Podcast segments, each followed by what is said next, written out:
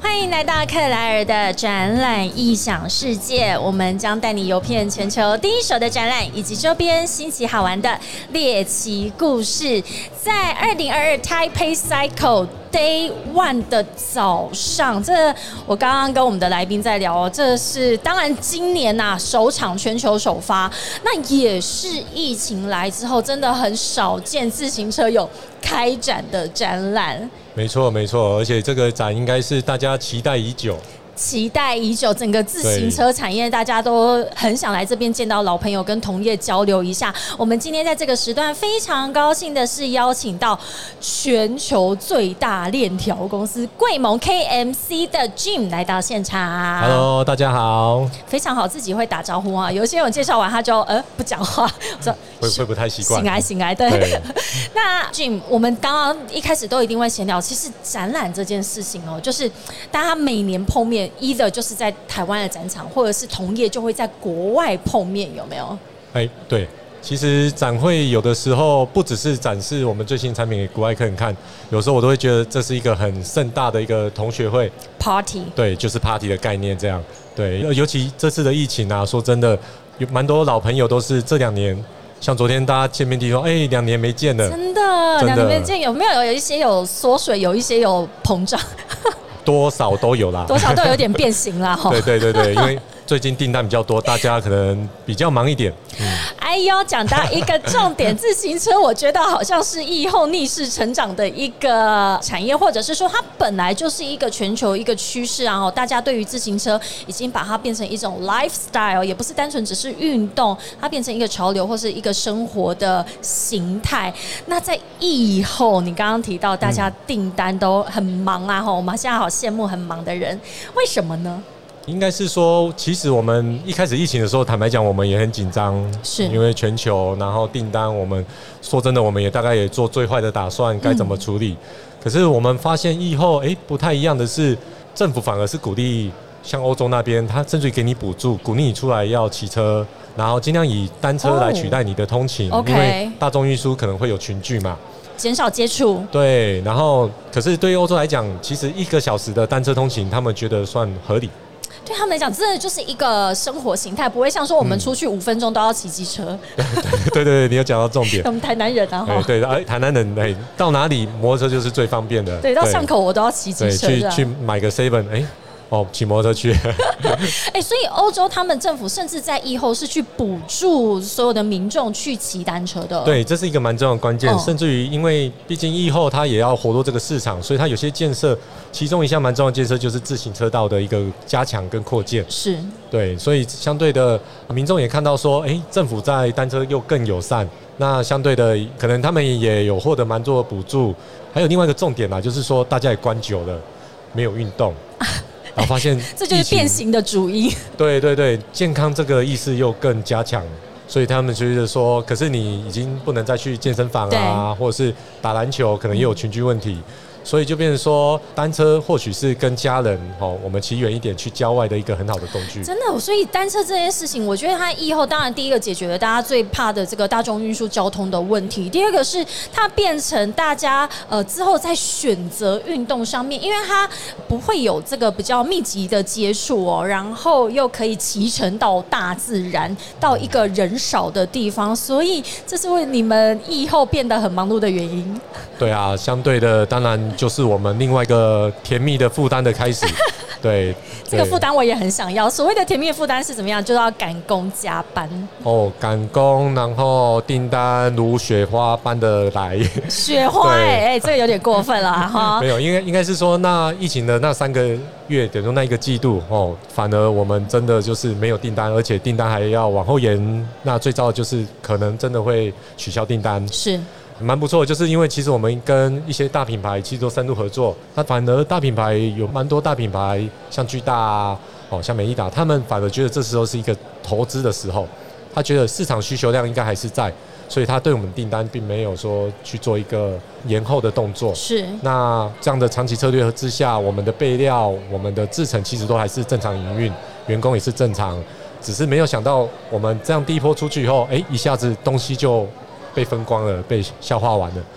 后面的订单大家就会不断的追加。所以我也来业界那么久，也第一次遇到说哈，年初的时候订单已经看到隔年的年终了。天哪，不是对大下概一个那种季度而已，是对对对已经看对到下呃 next year 就是明年的真订的单，哦真的真的，就是这种状态。好然想后踢你一 脚，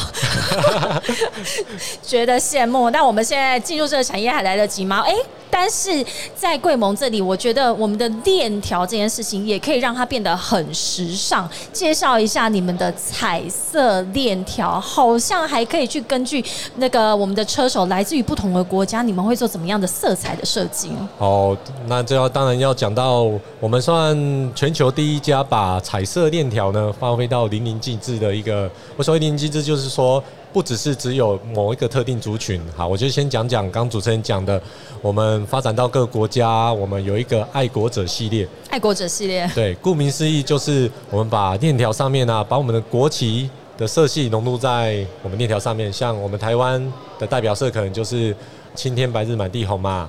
那像红意白大蓝利啊，对，红白蓝。然后像意大利的话，就是绿色、绿、白色，白红，哦，绿白红。对对对，哦，太久好了，好考验智力对。哦！对对天对哪对，，考对验我反们应。那时候看到链条都要记一下顺序啊，哪一个国家这样。对，对，然后当然，哎，刚刚也有人说，哎，我们这时候应该要赶快来做一个那个乌克兰的颜色。对，要来停一下乌克兰。真的，我觉得现在应该是不分国籍，我们都可以去来赶快的那个蓝跟黄的颜色。我觉得哎、好像跟这次的主视觉也好搭哦。哎、真的呢，真的，刚好跟台北展 台北哎 Cycle 的主视觉可也能是哦台，北展已经默默的在支持用行动支持很久了。希望乌克兰的人民加油 ，真的，真哦的的 peace 哎。大家多多骑车，哎，不要开坦克车，对，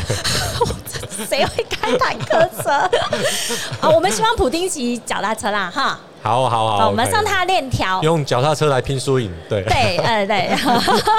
他 他是 KPG 的，所以可能那个他会先用其他的方式解决你、哎 扯远。所以我们的这个彩色链条，它的反应如何在市场上？我们刚刚讲的爱国者，其实用蛮多的，反而是一些哦，有些品牌商像意大利，它可能出一些限定款的车子，它想要配合它国旗。那毕竟这个东西算少众，那、当然爱国者其实也刚好我们在国内一些选手出去比赛的时候，我们也有做一些提供。那他们骑起来当然就是一个荣耀感。对那讲到这个荣耀感，就是其实彩电带来给他们最大的感觉就是个性化的商品。个性化，对，因为其实像我们现在的链条，大家看起来就是银色的啊，啊，骑久就一定会变成黑色的， OK，嘿因为污垢嘛。对对，那那时候我们就想说，诶，怎么让这个东西柔性一点？因为其实我们想到的不只是除了我们爱国的这种概念，其实我们也是希望说，让女孩子或是让城市通勤的人，今天她骑车的时候是骑出一个 style。呀、那所以其实我们这边也有一些小故事啦，像是我们有针对女性的车款，嗯哼，像跟捷安特的 Leaf，那时候他们成立女性事业部嘛，全球第一个。对，那针对女生设计的脚踏车，然后刚好他们有一台车子是用斯洛华斯奇的水钻我我去把它镶起来的。闪闪发亮哎、这对台对车对，对啊！当然，他们那时候跟我们说，那我们水钻可以在链条上面吗？哇塞，我们当然很想，可是你那个，因为毕竟链还条要会一直转呢、哎，对，要兼顾到实用性，哎、哦对。然后后来我们就提供说，哎、那不然我们设计一款，因为它刚好是粉色系的，嗯，粉色系的链条，然后搭配到你粉色哇系的啊粉车色架系，感觉好看，真的真的，这款的车子它好像全球限量一百台吧，哇哦。然后好像还没有怎么大肆宣传就已经被预定光了。哎、我问你，女生的这个购买能力，在自行车里面的那个消费行为有没有跟男生不一样？完全不一 样。讲来听听，是不是也一样？就是剁手手的那种买法。对，而且在意的点真真的不一样。我们男生就会看哦，这个什么，就像看汽车一样嘛。是哎、这个配套啊，哇，寻妈看实用性对，哇，这一级配套，二级，好车架多轻，对。可是女孩子的话，基本上好不好看，很重要啊对。我骑不出去美不美？哎、我跨上这台车优不优雅？对是因为女生在骑乘的时候就要变成一幅美丽的风景，所以嗯这也应该也是你们踏入这个市场，然后接触到女性的这个消费者之后，发现哇，原来链条也可以这样子设计。真的真的，而且是很感动的，因为以前很感链动条我们面对的确实都是技师或是 Prada manager，那每个人都很会骑车，但对就会觉得哎，链条就变得很刚性的在谈一些事情。嗯哼，那从那时候我们就发现，哎、链条原来也可以柔性一点。也可以柔性，这么的柔性也可以是粉红色，或者是是各个国旗的代表色，就是有一种爱国者系列美国队长的感觉。没那错听说你因为这样子克制化、个性化，然后有属于你独一无二专属的这个链条，也有很多人是为了这个链条而来，因为他想要送给他心中最特别的那个人。哦，有有有有，这个刚好展会，我就想到以前的一些小故事。哦，以哎前克莱尔的展览影响世界订阅起来啦！哎，哈赶、快哦，赶 快哦！来集成一下，我们这次还有啤酒可以只送不卖哦，的、真的吗？是我后面这 个啊。是的，等一下让你带一瓶哇，回有去很酷哎，对联名啤酒，所以在展会里面其实有也会遇到这样子很特别的、让你印象深刻的故事。对，刚好那一次我们就是有一款针对通勤小轮径的族群，哦，甚至于比较城市休闲的的彩色链条。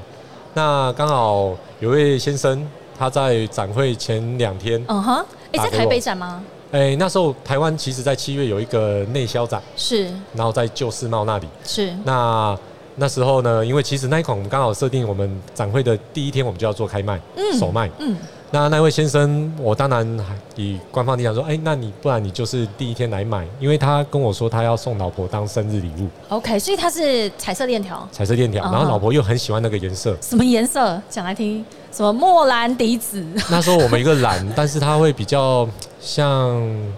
蒂芬妮的蓝哦吗，T Tiffany 的那种蓝，对对对，然后哇塞刚好那时候我们就只有我们有，那我们那时候就想说，后来他大概因为其实我我比较官方那时候啦，我就想说、啊、第一天来买，嗯，后来他又打了第二通，就说拜托我真的要好为我老感婆，人。他真的很爱他老婆。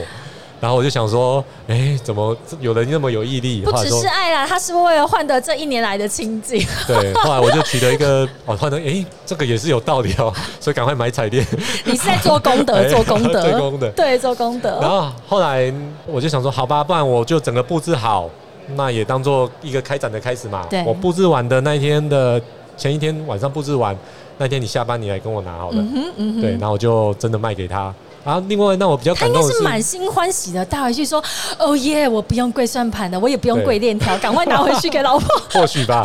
拯救了一个，哎、跪链条有没有比跪算盘 痛？呃，可能拿链条 来打，捆绑，人家说不定玩回去要玩一些什么特殊的游戏。哎，搞不好哎不不错，我们台南人很互 懂彼此的梗。聊开了，聊哎、开了所。以真的这个颜色，女生真的很疯狂哎、因为她可以因为这个颜色，嗯然后就觉得非常的开心，而且她就觉得那是专属她自己。对，而且他真的拿到全台湾第一条 Oh my god！对所以你说还有另外一个也是来特地买链条的，哦。有另外一个就是我们某一年一比较特别的是，我们跟那个防癌机构一起合作，我们把我们的链条做成粉色系，然后弄是成像丝带的一个造型啊哈，连盒子都做这样的造型。嗯，那目的就是说，我们那时候好像卖一条，我们捐百分之十还是二十，我有点忘记了，因是为蛮久。然后那时候我会觉得，哎、这个，因为我们那时候锁定的是台湾市场嘛，想说这个真的有人买吗？因为单价也要来到将近两千多块，是也算不便宜。结果后来，哎、还真的蛮让我感动，就是真的有患者的哥哥打电话来，哦，然后跟我说我可以买吗？什么时候可以买？而且他要快，因为他没想到跟我说他妹妹已经蛮默契了，默契但是 OK 他妹妹之前爱骑车，所以他希望买给他妹妹。哇，我那时候已经快讲不出话了。我跟你讲，这个可以荣登我们克莱的展览《异想世界》的故事排行榜 Top One。这是真实的故事，那时候我真的人在办公室，然后好感动哦那时候大概下午四点吧，然后那时候也蛮忙的，然后就哎，交代我自己也也愣了一愣下了，，真的会愣住、哎，真的真的，而且我们那时候也我们的广告才刚开始出去而已，然后就已经有收到这样的回哦馈，天哪！然后顿时嗯间我自己也觉得，哎、有一种责任感，觉得跟我面对以前我们毕竟卖东西可能是生意面啊，那是突然是，间觉得说，哎、哇，有一种使命感跟责任感，好，这个事情我一定要帮你做到而好。且我相信你也对于自己的企业，对于贵盟，我们参与这样子的一个公益的事业，会很与有荣焉。对，那时候就觉得，确实啊，我就觉得，哎、我做这份工作真的很骄傲，很有意义。很骄傲，我觉得很嗯真的感动哦，因为有可能我们的病友他在他人生最后的这个时刻，无论他是不是透过自行车再去找他的人生的意义，或者是帮助他去会复原他的这个体力。但是这样子的一个，哎，我觉得用链条，然后再有丝带的这个意象，嗯然后粉色，我觉得家人希望他延续生命的这一股力量哦，然后去购买这个链条，然后可能陪着他去骑乘，这真的是一个很美的画面。对啊，真的。而且我觉得从那时候我就觉得说，诶，有些很多事情有时候在生意面我也运用在生意面，啊就觉得说有时候大家谈的订单你死我活，有时候大家不然就约出去骑骑车嗯，嗯讲一点柔性的事情嗯嗯。诶，那时候刚好有给我蛮多这样的启发，讲讲一些故事，这样也不错。 Jim，你是一个很棒的 storyteller，你的故事没有啦没有几霸婚，没但有是刚好很幸运遇到这样的故事，这真样的，真的，这也是克莱尔的展览异想世嗯界，就是我们的宗旨是带你游遍全球第一手的展览以及周边新奇好玩的猎奇故事。当然不是只有新奇而已，其实还有很多感动的、感人的时刻。这也是我自己个人非常喜欢展览的原因，因为我觉得嗯像我访问了这么多的来宾哦，我觉得你们每一次的展览其实都是有你们的故事在跟跟我分享。哦，真的啊、当然啦、因为 我你不觉得吗？因为展览我很忙，我很 少去听你念的故事。那你就是因为很忙，你就会累积很多属要于你点的啊要经验呢、就是要订阅你的频道。是不是？对赶快回去，然后麻烦贵盟的所有的同然后就仁。赶 快听了，对，所以我们在克莱尔的展览异想世界二零二二年在 Taipei Cycle Day One 的早上这一场啊，但我们现在已经是中午了啊。那我相信像贵盟这样子这么大全球第一的这个链条的公司，你们一定给自己很多的使命哦，像说可能在 ESG 或者是在一些绿色永续发展的部分，可不可以跟我们聊聊这一段？好啊，在 ESG 应该是说，目前 ESG 就是一个全球化的一个必做的一件事情。那呃我们大概分几个层面啊，当然就是说，不论是我们从生产制造到销售，那甚至于比较软性的，我们在社会公益，我们也是做一些事情。那我就讲讲怎么真的落实在产品面跟我们社会公益嗯哼我们在做的一些事情好了。其实 ESG 我觉得最难的有一块就是说，透过很多认证，其实都蛮，就是我们按部就班去做，都可以 Yeah 应该都可以达到。但如何真的在产品面，我觉得很重要。像我们在产品面，我们比较落实比较著名，就是说我们做了一款十倍防锈的链条，十倍防水防锈，哦，防锈对不起，对对对，防锈的链条。也。也说防水也也有道理、也对啊，哈，因为是。锈就是因为有水的关系，嗯水汽湿气嘛，对。那因为我们常常被问说有没有那个不用保养的链条，嗯不用保 养，对，那那终心身里保固这样。对我心里就在 OS 那哎，阿 对弟，你的膝盖都要保养了，对链头不用保养没有吗？后来我们团队还真的把这个话题带回去我们产品会议中去讨论。是，哎、我们研发还真的很认真的，还真的一直在找一些材质哎、对，可是找到材质确实可以做到免不用保养，可是它的价格可能就是天价。添加。 对，哎，所但是以一一定也有这种客群吧？也有，但是毕竟这种东西如果要普及的话，我们还是希望能够更平民化。是是。他后来就是真的被我们找到说，哎、我们可以运用一些以前在汽机车上一些哦特殊的电镀处理的一个方式，嗯它的防锈的效果，因为汽车级的防锈，大家知道汽车经不起任何一个零件生锈嘛，对，那我们把它运用在链条上。可是关键就在于说，链条你如果电镀太厚，你会影响它的工性能，组装也会有一些风险。那我们如何去摸索？然后后来经过几年的研发，我们发展出一条，我们把所有的零件都做这样的一个 costing，做这样一个等于说你说镀膜也好，做这样电镀处理也好，那这样的链条呢，我们再把它组装起来。那这样的链条的一个生锈，我举例来讲好了，一般如果我们骑车啊，像台北如果淋到雨，是一般的链条，你如果淋到雨没有把水擦干或上一点油，哦哦你大概一周你会有一些锈斑。 ，OK。对，而且台北又超级潮湿的，是啊你是啊们南部人，我在这边我都快生病了。 对你又难不能，所对以啊，你超更受能不了这个对湿气耶。真的，像我们来台北，我们就一定会带很多外套，然后穿的好像比台北人还多。就是洋葱式穿法，而且对对对对对南部人是无法理解怎么有办法一个月下雨从来没有一刻停歇。哦，你知道吗？两个礼拜以前，南部也下一周的雨，对我我们就已经快崩溃就了快。崩溃了。那台北是又湿又冷，所以这个对于对链条上面的保养其实非常重要，非常重要，哦非常重要。所以我们也看到这样的需求，然后那不如我们让防锈效果做更好，所以有一个十倍的防锈。嗯，这样的状态下，因为其实我们叫一般的车友，你每个月都要做像我刚刚讲的那样的保养，其实也有难度啦。那我们就这款链条，哎、你可能一年做一次保养就够了。而且我们后来发现，哎、因为这样的涂层，我上的油可以变得更少。哦，反而减少耗材。对，嗯诶、更符合我们环保的使用方式。 OK，消费者便利，然后可以上更少油，零件的寿命可以用更久，嗯嗯嗯，诶、哎就完全符合绿色的一个概念。是是，对所以对真的绿色的落实，或者是现在全球一个最重要的议题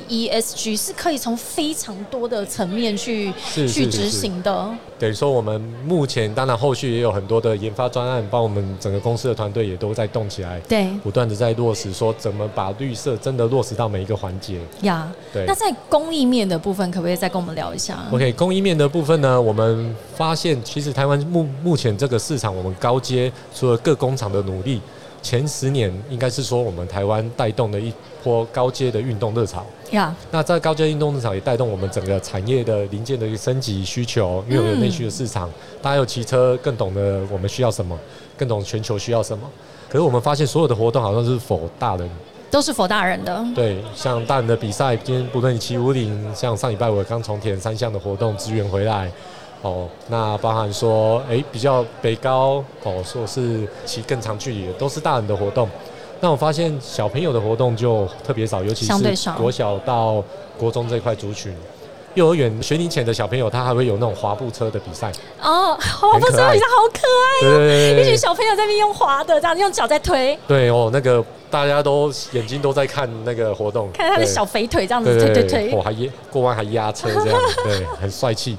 对，那可是我们发现，诶，当他滑步车会了以后，他要衔接到骑踏板的，嘿没有人教他们。 ，OK，然后哎因对啊，小时候我们都怎么这样子当然晋升到这个，就是自己叠几次这样哦小小时候，如果以我自己的话，我好像是因为其实单车对我来讲有一个定义就是自由，获得独立的感觉。 对，就是你骑了单车，你可以自己去更远的地下方。课可以不用先回家，我要去漫哎画店。诶，这个妈妈没有在听，对，大概是这种我概妈都念知啊，道，就是你可以再多绕去其他地方。对，然后，可是那时候骑的车自由的，子空气，哎，对对对，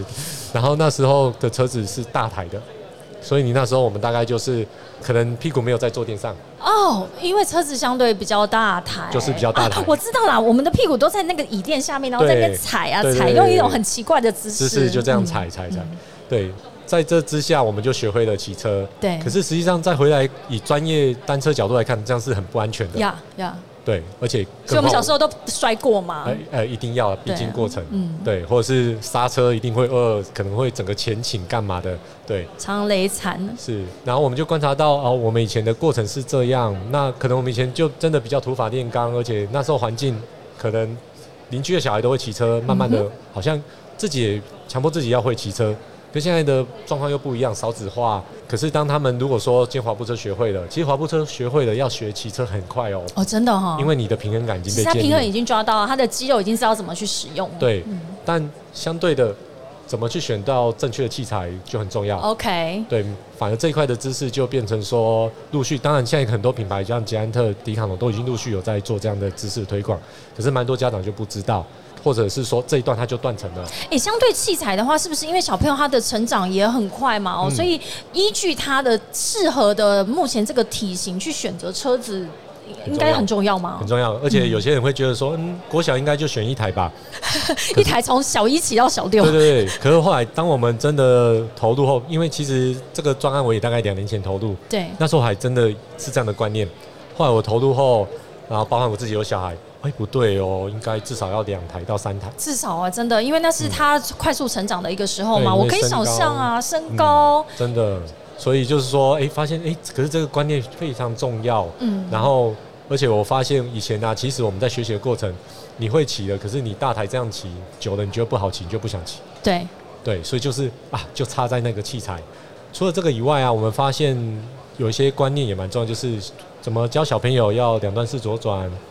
然后交通安全的部对，分。就是讲到交通安全了。哎、我们这一次 live podcast 还请到交通部道安会，他的吉祥物但是熊熊还会来现场哦，哦真的吗要来跟我们讲骑乘自行车的交通安全，我觉得这件事，哎、哎到时候太好了请你太们好了一起来，对，因为我觉得可以哦交通安可全以很重要，因为嗯我们现在在、像我在台北的时候，either 我自己骑 U bike，或者是我走在人行步道上的时候，常常有时候会跟 U bike 在那边互相在那边互相抢争道的状对对况对对哦。我觉得这件事情也没有人给予我们足足够的资讯。没错，你刚刚讲到自行车道，像我们早上有大概走过来捷运站嘛，对，那毕竟我们是乡下来 的，